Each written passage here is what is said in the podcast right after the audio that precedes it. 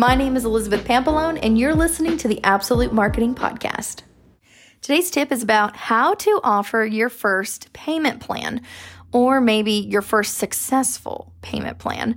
I know that in the past, I've done the same thing as everyone, I'm sure. You get yourself a client, they can't afford you. You think of a payment plan, you set it up, and then poof, they're gone, they've ghosted you. Well, there are a few tips that I have on creating a successful payment plan.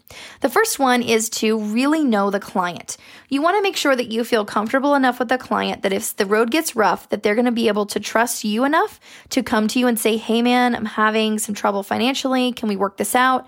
And you will be open enough and approachable enough that they can actually feel comfortable doing that. And also that you know enough about their situation and you trust that they are one of those people that's just gonna, they're in it to win it. They're hard workers and they're gonna make things work even if it gets tough. Now, I don't do this for all my clients. I only offer payment plans to a very few. But when I do offer the payment plans, I make sure that I really know them, that they feel comfortable with me, and that they also know one very important fact. I am funding their business for whatever length of time that is, whether I charge them an, interest or an extra fee or not, I am funding their business. It's basically the Bank of Elizabeth, open for business. So make sure that people understand that, that you are putting your money into their business and then eventually they'll pay you back, but you are basically loaning, giving them a loan to do what you're doing. Now, that does some scare some people off and it should because not everyone is for you and that's fine.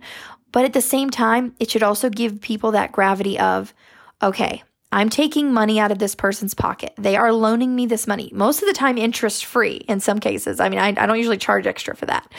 And they are putting their trust in me. And so it's also kind of a, a peer pressure thing in a way, but really that integrity thing that if they want to have their integrity intact, they need to remember that they have to pay that money back. And I've had really great success with this. So I wanted to give you this advice and let you know that it doesn't really matter how you do the numbers or how far out the payments are or you know uh, if you want to do a payment up front and then payments down the line you know however you want to structure it is fine the numbers aren't really important but knowing that you know the person, you feel comfortable with them, you feel comfortable in their ability, they are comfortable with their own ability, and also that they know that you're funding their business.